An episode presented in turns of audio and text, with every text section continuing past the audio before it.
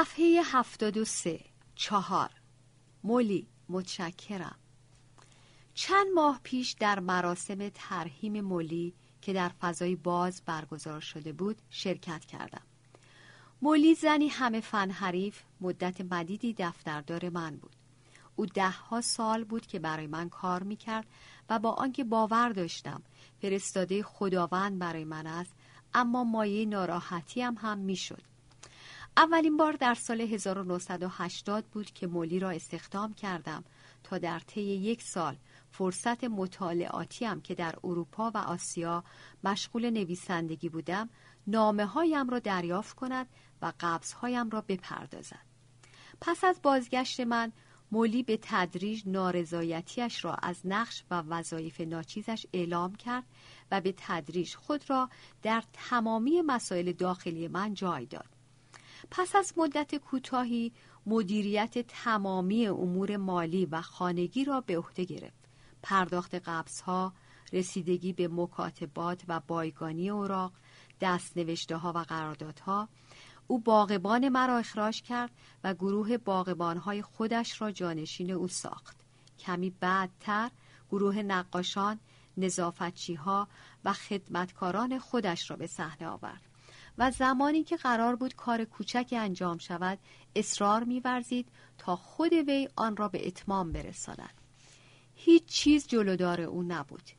یک روز وقتی به منزل رسیدم متوجه چند تراکتور پارک شده بیرون در حیات خانه شدم. مولی پای درخت تنومند بلوط ایستاده بود و به مردی که سی متر بالای درخت ایستاده بود فرمان می‌داد که کدام شاخه را ببرد. تعجب کردم که چطور خود او بالای درخت نرفته است. او تاکید داشت که در مورد این موضوع با من صحبت کرده ولی من یقین داشتم چنین نبوده است.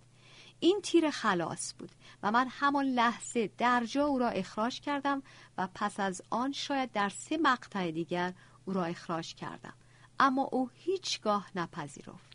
هر بار که در مورد حقوقش اعتراض می کردم او به درستی شبهای عذابآور من و همسرم را یادآوری می کرد که پیش از ورود او به صحنه هر دو ساعتها برای پرداخت قبضها و حسابرسی چکها وقت صرف می کردیم.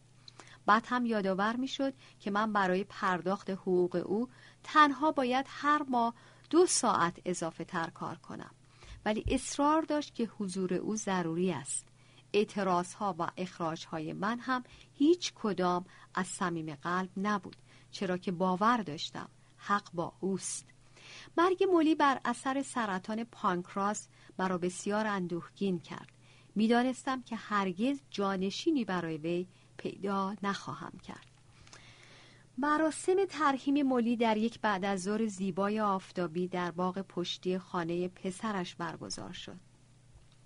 از دیدن چند تن از همکاران استنفوردی هم در آنجا بسیار تعجب کردم پاورقی دانشگاه استنفورد یکی از معتبرترین دانشگاه های دنیاست که در منطقه استنفورد در نزدیکی شهر سان فرانسیسکو در ایالت کالیفرنیا در کشور آمریکا قرار دارد.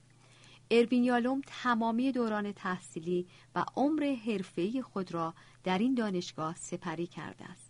مترجم ادامه متن اصلا اطلاع نداشتم که مولی با آنها هم کار می کرده است اما به خاطر آوردم که او به مقررات رازداری سخت پایبند بود و قاطعانه از فاش کردن هویت مشتریانش امتناع می کرد.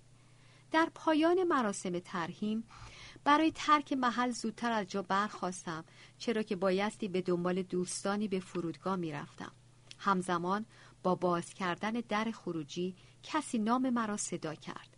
برگشتم و با مرد با وقار سال خورده روبرو شدم که کلاه لب پهن پاناما به سر داشت و همراه با بانوی بی نهایت دوست داشتنی به سوی من می آمد. موفق به شناخت او نشدم. او خودش را معرفی کرد. من آلوین کراس هستم و ایشون هم مونیکا همسر من هستند. از زمانی که پیش شما برای روان درمانی اومدم بیشتر از نصف عمرم گذشته. من از این موقعیت های ناهنجار نفرت دارم. تشخیص ندادن چهره افراد همیشه از نقاط ضعف من بوده و سالخوردگی هم به پیشرفت این نقیصه کمک کرده است. همزمان احساس کردم که این به خاطر نیاوردن درمانجوی قدیمی حتما برای او ناخوشایند است. به همین منظور. در حین وقت کشی امیدوار در انتظار این بودم که خاطرات این مرد به دنیای ذهنم سرازیر شود. آلوین خوشحالم از دیدارتون و خوشحالم از دیدار شما مونیکا. مونیکا گفت اروین یالوم ملاقات شما چه افتخاریه. آل خیلی در مورد شما صحبت کرده. من فکر می کنم که ما آشناییمون ازدواجمون و دو فرزند بسیار خوبمون رو به شما مدیونیم. از شنیدن این موضوع خیلی خوشحالم. آلوین به خاطر کندی در به یاد آوردن گذشته پوزش می‌خوام. چند دقیقه بگذره همه چیز در مورد وقتی که همدیگر رو می‌دیدیم به یادم بیاد. تو سن و سال من معمولا اینطوریه. آلوین در حالی که سعی می‌کرد حافظه مرا تحریک کند گفت من رادیولوژیستم. از اون موقع تا همین الان و در استنفورد کار می‌کنم. مدت کوتاهی بعد از مرگ برادرم به شما مراجعه کردم. آه بله بله. این را به دروغ گفتم.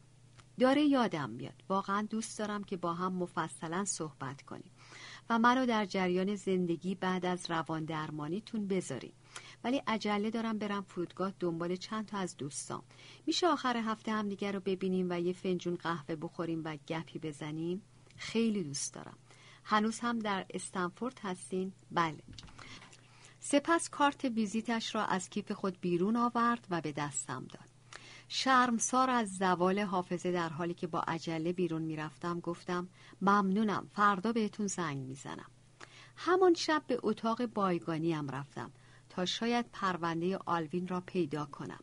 همانطور که پرونده ها را زیر و رو می کردم به تمامی داستان های پیچیده اغلب نشات آور و گهگاه فجی لابلای این اوراق فکر کردم. هر کدام از این داستان ها خاطره نمایش اجباری دو نفره ای را به خاطرم آورد که من هم با آن درگیر شده بودم و اجتناب و جدایی از یادآوری رویارویی با این قصه های قدیمی برایم دشوار بود. پرونده آلوین کراس را در قسمت پرونده های سال 1982 پیدا کردم. و با اینکه او را تنها دوازده جلسه دیده بودم پرونده قطوری یافتم در آن دوران پیش از کامپیوتر نعمت حضور یک منشی را داشتم که با دیکته من تمامی نوشته های جلسات مرا با جزئیات تایپ می کرد. پرونده آلوین را گوشودم. در عرض چند دقیقه تمامی جزئیات در ذهن من شکل گرفت. آلوین کراس رادیولوژیست بیمارستان استنفورد تماس گرفته و تقاضای مشاوره برای مشکلات شخصی خود کرده است. بسیاری از پزشکان استنفورد به عمد سر وقت برای مشاوره حاضر نمی شدند. مثلا مخفیانه یا حتی با چند دقیقه تأخیر در دفتر من در بیمارستان استنفورد حاضر می شدند چرا که نگاه دیگران به آنان هنگام ملاقات با یک روانپزشک برایشان ناراحت کننده بود. اما دکتر کراس این چنین نبود. به آسودگی در اتاق انتظار کلینیک من نشسته بود و مجله می‌خواند. وقتی که جلو رفتم و خودم را معرفی کردم دست مرا محکم فشرد. با آرامش و گامهای بلند و با نوعی اعتماد به نفس وارد اتاق کارم شد و صاف و استوار روی صندلی نشست. طبق روال معمول در اولین جلسه اطلاعاتی را که از او تا آن لحظه داشتم عنوان کردم. آقای دکتر کراس اطلاعاتی که من از شما دارم برمیگرده به مکالمه تلفنی که با هم داشتیم. شما یکی از پزشکان بیمارستان استنفوردی. شما در آخرین سخنرانی من در میزگرد پزشکی شرکت داشتین. جایی که من در مورد کار روان درمانی با بیمارانی که بر اثر ابتلا به سرطان سینه با مرگ روبرو هستند صحبت کردم و شما فکر کردین که شاید بتونم به شما کمک کنم. بله درسته. شما سخنرانی قوی و غیر معمولی ارائه دادین. من طی سالها در بسیاری از این میزگردها شرکت کردم و این اولین سخنرانی بود که بدون اسلاید آمار یا گزارش های آسیب شناسی به احساسات انسان می پرداخت. دید اولیه از آلوین کراس چنین بود.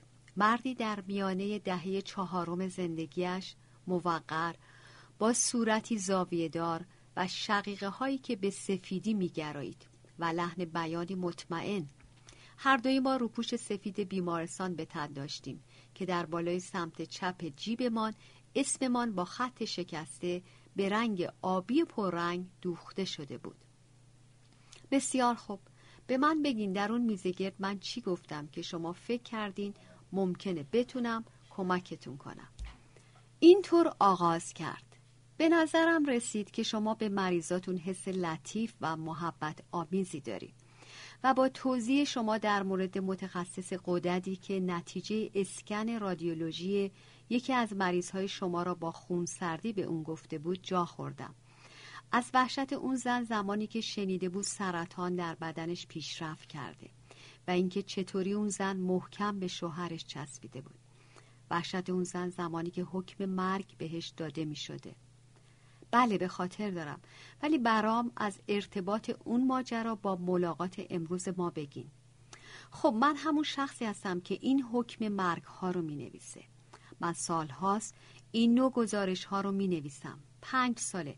با این حال سخنرانی شما این شغل رو جور دیگه ای به من نشون داد شخصیش کرد دقیقا در اتاق نمایش تصویر رادیولوژی ما با مریض ها به مسابه یک کل انسانی برخورد نمی کنیم. ما به نواحی متورم و اندازه قدرت رشد کرده نگاه می کنیم. ما به دنبال چیزهای عجیب و غریبی هستیم که به دانشجوها نشون بدیم. اندام جابجا شده بر اثر توده ها، پوکی استخوان بر اثر تومور بدخیم سلول های مغز استخوان، انبساط روده و تحال اضافی. همیشه همه چیز در مورد اعضاست اعضای بدن. هیچ وقت در مورد انسانها با یک بدن درسته نیست ولی الان به مریضها و احساساتشون فکر می‌کنم. به چهره خیرشون به دکتر زمانی که گزارش عکس برداری رو براشون می‌خونه و این موضوع منو به فکر فرو می‌بره. این تغییر اخیرا اتفاق افتاده بعد از سخنرانی من. اوه بله همین اواخر و بعضا به خاطر سخنرانی شما. وگرنه توی این سالها نمی‌تونستم درست کار کنم. مطمئنا شما دوست ندارین گزارش عکس برداریتون رو کسی بخونه که از حس شما در مورد این گزارش میترسه. مطمئنا. حوزه کاری ما خیلی متفاوتن. اینطور نیست؟ من در تلاش برای نزدیکتر شدنم و شما در تلاش برای فاصله گرفتن. سرش رو به علامت تایید تکان داد و من ادامه دادم. ولی شما گفتین تغییراتی که در شما ایجاد شد بعضا به خاطر سخنرانی من بود. تلنگر یا عامل دیگه هم تاثیرگذار بود؟ بیش از یک تلنگر مرگ برادرم در دو ماه پیش. چند هفته قبل از فوتش از من خواست به عکسهاش نگاه کنم. سرطان ریه. یه سیگاری قهار. در مورد خودتون و برادرتون برام بگین. به ما روانپزشکان مستقر در بیمارستان تعلیم داده بودند. که کار با مریض را با اجرای مصاحبه کاملا نظاممند با توجه به مشکل موجود آغاز و تشریفات خاصی را دنبال کنیم. تاریخچه بیماری فعلی و به دنبال آن شناسایی خانواده مریض تحصیلات، زندگی اجتماعی، رشد جنسی و تاریخچه شغلی آنان. و پس از آن تمرکز بر ریزکاری های معاینه روانپزشکی. اما من قصد پیروی از هیچ الگویی را نداشتم. از زمان اقدامات نظاممند من دهها سال گذشته بود. مانند بسیاری از رواندرمانگران ورزیده برای پیگیری اطلاعات با استفاده از درک مستقیم خود کار می کنم و آنقدر به شم خود اطمینان حاصل کردم که به گمانم دیگر برای نوآموزانی که در دوره های نخستین کارآموزی به راهنمایی های روشمند نیازمندند معلم خوبی نخواهم بود. دکتر کراس ادامه داد زمانی که جیسون برادرم با من تماس گرفت تا به عکس هاش نگاه کنم بیشتر از 15 سال بود که صداش رو نشنیده بودم. با هم قهر بودیم. با لبانی لرزان آهی کشید و نگاهش را به من دوخت. از دیدن آن صحنه متعجب شدم. این اولین مشاهده من از آسیب پذیری وی بود. با ملایمت بیشتری گفتم در این باره برام بیشتر بگین. جیسون از من دو سال کوچکتره. کوچکتر بود و فکر می کنم شاید من الگوی دشواری برای دنبال روی بودم. من پسر خوبی بودم. همیشه شاگرد اول کلاس. بدون ردی. هر وقت جیسون بیچاره وارد مدرسه جدیدی می‌شد با استقبال معلمایی روبرو می‌شد که یک صدا در مورد من صحبت می‌کردن و امیدوار بودن اون هم شاگردی مثل من باشه. سرانجام او تصمیم گرفت با من رقابت نکنه و بیخیال شد. در دبیرستان به ندرت کتابی رو باز می‌کرد و به شدت به سمت اعتیاد کشیده شد. شاید توانایی رقابت نداشت. فکر نمی کنم خیلی باهوش بود. در پایان سال آخر دبیرستان به دختری علاقمند شد که سرانجام آینده اونو براش رقم زد. یک معتاد دیگه مثل خودش. خوشخیافه ولی جلف و از لحاظ عقلی کم هوش آرزوی اون تو زندگی این بود که مانیکور زن بشه. خیلی زود با هم نامزد شدن و یه شب اونو با خودش برای شام آورد خونه و مثل فاجعه در کتاب مقدس بود. هنوز اون صحنه جلو چشممه. هر دوی اونها کثیف و ژولیده تمام مدت به هم چسبیده و در حال خودنمایی به دیگران بودند. والدینم و پدر بزرگ و مادر بزرگم شوکه شده بودند و متنفر. راستش رو بگم منم همینطور. همه اعضای خانواده از اون دختر بعدشون اومده بود ولی هیچ کس چیزی نمی‌گفت چون همگی می‌دونستن اگر جیسون اینو بدونه برعکس عمل می‌کنه. برای همین پدر و مادرم اینو به عهده من گذاشتن که بهش اختار بدم. از من هم قول گرفتن که در مورد دخالت اونا و خواهششون از من برای این کار حرف نزنم. منم مثل برادر بزرگتر با جیسون صحبت کردم و همه چیز رو براش توضیح دادم. بهش گفتم که ازدواج تصمیم خیلی مهمیه و زمانی می‌رسه که اون می‌فهمه چیزهای بیشتری خیلی بیشتری از یه همسر می‌خواد و می‌فهمه که اون دختر کشیدتش پایین. فردا صبح وقتی بیدار شدیم متوجه شدیم که جیسون رفته به همراه تمام طلاها و نقره های موجود در خونه. از اون به بعد اون هرگز با هیچ کدوم از ماها صحبت نکرد. خانوادهتون شما رو توی موقعیت خاصی قرار دادن. موقعیتی که هر دو سرش باخت بود. خواهر و برادر دیگه هم داریم؟ نه فقط ما دو تا بودیم. به گذشته که نگاه می‌کنم فکر می‌کنم شاید من می‌تونستم برادر بزرگتر بهتری باشم و بایستی از سالها پیش سعی بیشتری می‌کردم با جیسون تماس بگیرم. اجازه بدین اونو بذاریم کنار و بعدا بهش برگردیم. اول به من بگین بعد از جدایی چه اتفاقی براش افتاد. خیلی راحت ناپدید شد. از اون به بعد تنها خورده اطلاعات پراکنده از اون داشتیم که از طریق آشنایان درس پیدا می‌کرد. کارهای ساختمانی می‌کرد و بعد هم سنگ تراشی.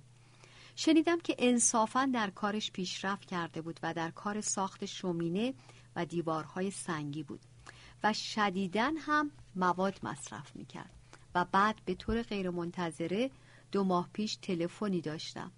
آلوین جیسونم من سرطان ریه گرفتم. میشه به عکسام نگاه کنی؟ دکتر گفته اشکالی نداره تو نگاه کنی. البته که موافقت کردم و مشخصات دکترش رو گرفتم و قول دادم همون روز باهاش تماس بگیرم. فهمیدم که جیسون در کالیفرنیای شمالی زندگی می‌کنه و ازش خواستم به ملاقاتش برم. بعد از یک مکس مکسی اونقدر طولانی که فکر کردم الان گوشی رو می‌ذاره موافقت کرد. به صورت دکتر کراس نگریستم. آنقدر مات و غمگین بود که با خود گفتم شاید این مکالمه بیش از اندازه و خیلی زود اتفاق افتاده باشد. هنوز از راه نرسیده در آن دریای سیاه و عمیق فرو رفتیم. برای اینکه به او مهلت تنفسی داده باشم بازتابی از آنچه تا آن لحظه بین ما اتفاق افتاده بود ارائه کردم. برنامه من همونطور که تلفنی هم گفتم اینه که امروز همدیگر رو ملاقات کنیم و مشاوره ای داشته باشیم تا ببینیم آیا شروع درمان ایده خوبی هست یا نه. قبلا روان درمانی داشتین؟ سرش رو به علامت نفی تکان داد. نه من در روان درمانی آکبندم. بسیار خوب آقای دکتر کراس. اگر اشکالی نداره من با آلوین راحت ترم. بسیار خوب. من هم ارف هستم. پس آلوین برام بگو صحبت با من تا الان برات چطوری بوده. به نظر میاد ما سریع وارد احساسات عمیق شدیدی شدیم. شاید زیادی سریع. سرش را تکان داد. به هیچ وجه. پس رو قلتکیم این همون چیزی که تو مایل بودی در موردش صحبت کنیم؟ عکس عمل من به مرگ جیسون دقیقا همون چیزی که می‌خواستم در موردش صحبت کنم. فقط متعجبم. به شکل دلپذیری متعجبم که ما به این زودی به اونجا رسیدیم. برای آنکه رابطه دو طرفه برقرار کنم از او پرسیدم سوال دیگه ای از من داری؟ در حالی که به نظر سردرگم می رسید سرش را تکان داد و گفت نه تنها کاری که می‌خوام بکنم اینه که این داستان رو برات تعریف کنم. نیاز دارم که این موضوع بیرون بیاد و علنی بشه. لطفا ادامه بده. خب بعد از تلفن جیسون پریدم تو هواپیما و رفتم به کارولینای شمالی تا ببینمش. وقتی به رالی رسیدم اول به مطب دکترش سری زدم و عکسهاش رو مرور کردم. تومور جیسون کشنده بود. این توده به سر تا سر شش چپش نفوذ کرده و به دنده ها ستون فقرات و مغزش سرایت کرده بود. هیچ امیدی نبود. یک ساعت و نیم در اتوبان رانندگی کردم و بعد از حدود پنج کیلومتر رانندگی در یه جاده خاکی در شمال کارولینا به یه خونه درب و داغون رسیدم. با اینکه یه شومینه چشمگیر داشت که خودش ساخته بود ولی واقعا بیشتر شبیه یک کلبه داغون بود. از دیدن قیافش جا خوردم. بیماری سرطان کار خودشو کرده بود و برادر کوچکتر منو به یه پیرمرد تبدیل کرده بود. جیسون لاغر و نزار شده بود. با صورتی رنگ پریده و خسته. پشتش خمیده شده بود و پشت سر هم ماریجوانا می‌کشید. وقتی از دود اون که آزارم می‌داد شکایت کردم شروع کرد به کشیدن تنباکو. کم مونده بود بهش بگم با داشتن سرطان ریه این کار درستی نیست ولی جلو زبونم رو گرفتم. با در نظر گرفتن عکسهاش می‌دونستم گفته من بیفایده است.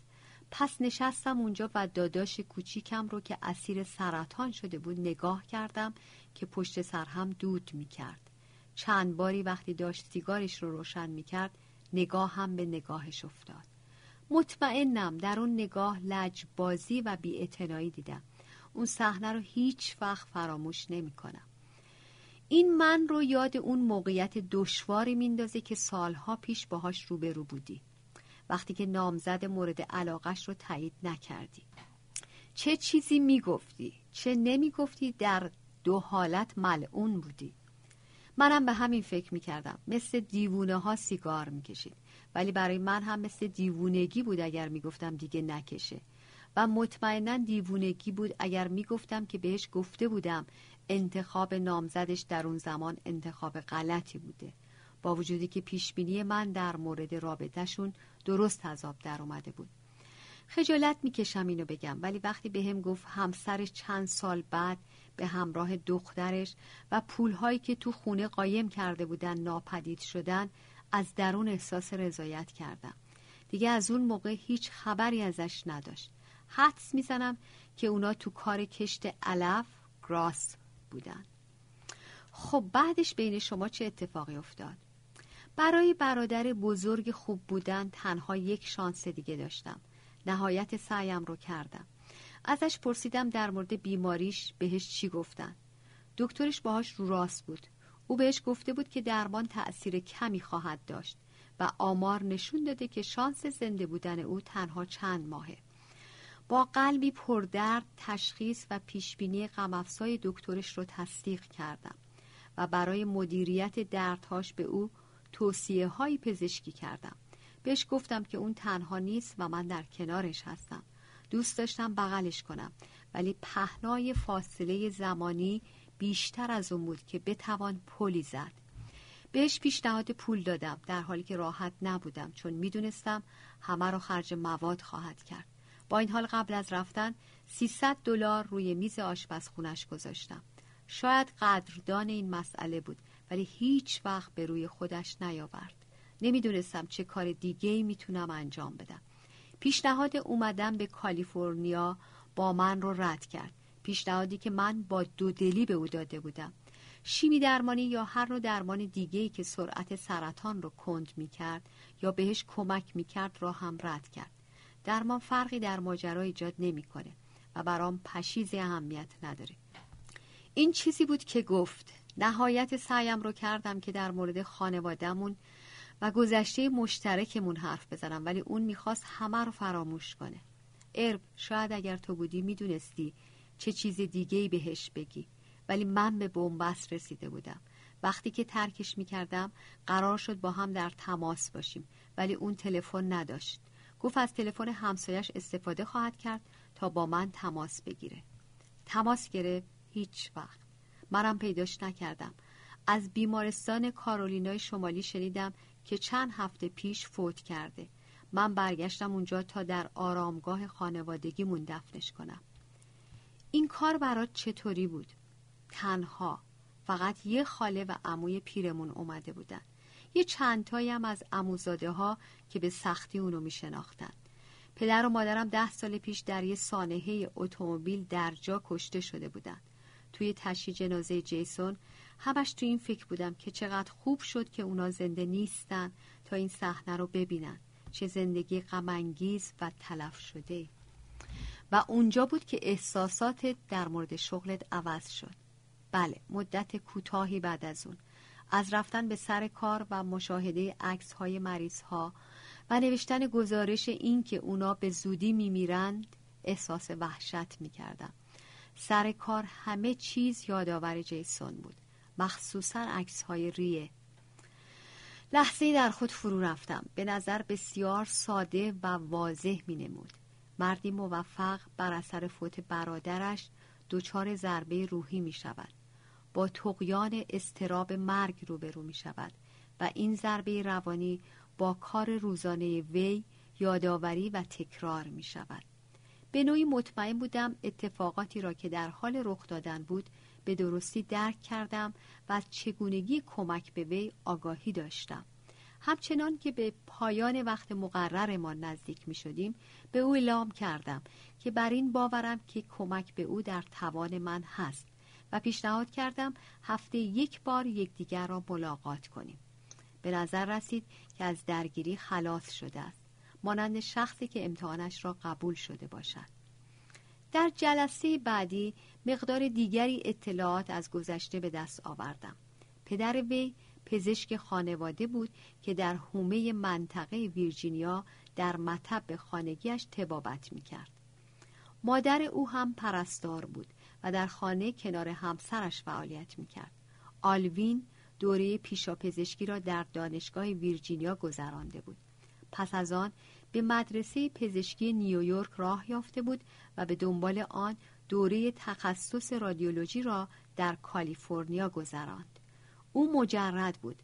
روابط متعددی با زنان بسیاری داشت اما بدون استمرار. علاوه بر این از زمان اولین تماس تلفنیش با جیسون هیچ زنی را ملاقات نکرده بود. از او خواستم تا یک نمونه بارز از جزئیات یک دوره 24 ساعته از زندگیش را برای من بازگو کند و آن را از وقت خوابیدن شروع کند. این تمرین مشخصا با آلوین بسیار روشنگر بود چرا که دریافتم زندگی وی تا چه حد خالی از صمیمیت است. با اینکه در طی ساعات کاریش به طرز فعالی با دانشجویان و همکارانش مشغول بود اما با افراد دیگر حداقل تماس را داشت او تعطیلات آخر هفته را به تنهایی سپری می کرد به طور کل فقط قایقرانی می کرد و تقریبا تمامی وعده های غذایی او در انزوا و تنهایی صرف می شد. صبحانه و ناهار در غذاخوری بیمارستان غذای از پیش آماده برای شام در خانه یا در رستوران با صرف غذای سرپایی عمدتا سوشی یا صدف خوراکی همکاران وی از مدتها قبل از تلاش برای پیدا کردن همسر برای وی دست شسته بودند و او را سرسپرده تجرد تلقی می کردند. بسیاری از همسران استادان دانشگاه سعی کرده بودند با دعوت وی برای تعطیلات یا جشن شام خانوادگی از او یک عموی خانواده بسازند او هیچ دوست نزدیک و دمسازی نداشت و با اینکه به طور مرتب ملاقاتهایش با زنان مختلف در جریان بود. بیشتر آنها از طریق آگهی های روزنامه دوره ما قبل اینترنت. این روابط پس از یک یا دو ملاقات با شکست روبرو می شد به طور طبیعی در مورد این پایان های زودرس پرسش کردم اما او هیچگاه پاسخ روشن و واضحی به من نداد و خیلی عجیبتر این که او به شکل غریبی در این زمینه کنجکاوی نداشت و من واکاوی این موضوع را هم به بعد موکول کردم. هر شب بین هفت تا هشت ساعت میخوابید و به طور کلی خواب خوبی داشت. با اینکه به ندرت خوابهایش را به خاطر می آورد اما کابوسی تکراری را به یاد می آورد که در یک ماه گذشته چندین دفعه به سراغش آمده بود. من در حمام میستادم و به آینه نگاه می کنم که ناگهان یک پرنده سیاه با شتاب در حمام فرود میاد. من نمی‌دونم از کجا آمده و چطوری داخل خونه شده. چراغهای خونه کم نور میشن و بعد به طور کامل خاموش میشن. همه جا سیاهه. من ترسیدم و از اتاقی به اتاق دیگه فرار می‌کنم. اما صدای بالهاشو که منو تعقیب می‌کنه میشنوم و حس می‌کنم. اون وقتی که با ترس از خواب بیدار میشم. قلبم می‌زنه. به طور غریبی می‌بینم که به شکل الکتریکی دچار برانگیختگی جنسی شدم. از بیان این تشبیه لبخندی زد. من هم در مقابل لبخند زدم. برانگیختگی جنسی الکتریکی بله همراه با وزوز و زغزغ. تعبیر تو از این خواب چی آلوین؟ فقط اجازه بده افکارت آزادانه برای چند دقیقه رها بشن. به عبارت دیگه سعی کن افکارت رو با صدای بلند بیان کنی. خیلی واضحه. خواب من درباره مرگ دیگه. پرنده سیاه قراب سیاه شعر پو پرندگان شکاری لاشخورها در حال خوردن لاشه های کنار جاده. من از کرکس ها و لاشخورها متنفرم. یادم جیسون رو بر می داشتم با تفنگ کالیبر 22 مون می رفتیم تا بزنیمشون. تمامی اون سفرهای شکار رو به روشنی یادمه. دفعاتش هم زیاد بود. بعد چراغهای خونه کم نور می شدن می‌دونم چه معنایی داره. این زندگیه که داره محو میشه. من تا حد مرگ از مرگ میترسم. پاورقی. ادگار آلن پو دراون قراب که نوعی کلاغ است عنوان شعری است روایی اثر ادگار آلن پو نویسنده آمریکایی که اولین بار در ژانویه 1845 منتشر شد. شعر درباره کلاقی از سخنگو که به شکلی مرموز با عاشقی پریشان حال ملاقات می کند و شاهد سقوط آرام مرد جوان به جنون است. مترجم ادامه متن. چقدر بهش فکر می کنی؟ از زمان مرگ جیسون تقریبا هر روز تو ذهنمه. قبل از اون تقریبا هیچ وقت. بعد از کشته شدن پدر و مادرم یادم فکر مرگ و ترس از اون توی ذهنم فوران می‌کرد. اون موقع در استنفورد بودم. انگار همین دیروز بود. یادم میاد امم تلفن زد. من داشتم بازی تیم بسکتبال واریورز لیکرز رو از تلویزیون می‌دیدم. چقدر وحشتناک. از دست دادن پدر و مادر با هم اونم ناگهانی خیلی تکان دهنده بود. ناگهانی و بسیار غیر منتظره تا دو سه هفته با دست و پای لرزون انگار توی یک مه قلیز زندگی می کردم. این شوک بزرگتر از اون بود که بتونم حتی گریه کنم و با کمال تعجب بعد از مدت کوتاهی برای خودم حلش کردم و به زندگی برگشتم. خیلی آسونتر از اینی که الان دارم با مرگ جیسون کنار میام. فکر می‌کنید چرا؟ فکر کنم برای اینکه در مورد اونا احساس ندامت نداشتم. برای اونا پسر خوبی بودم و اونا به من افتخار می‌کردن.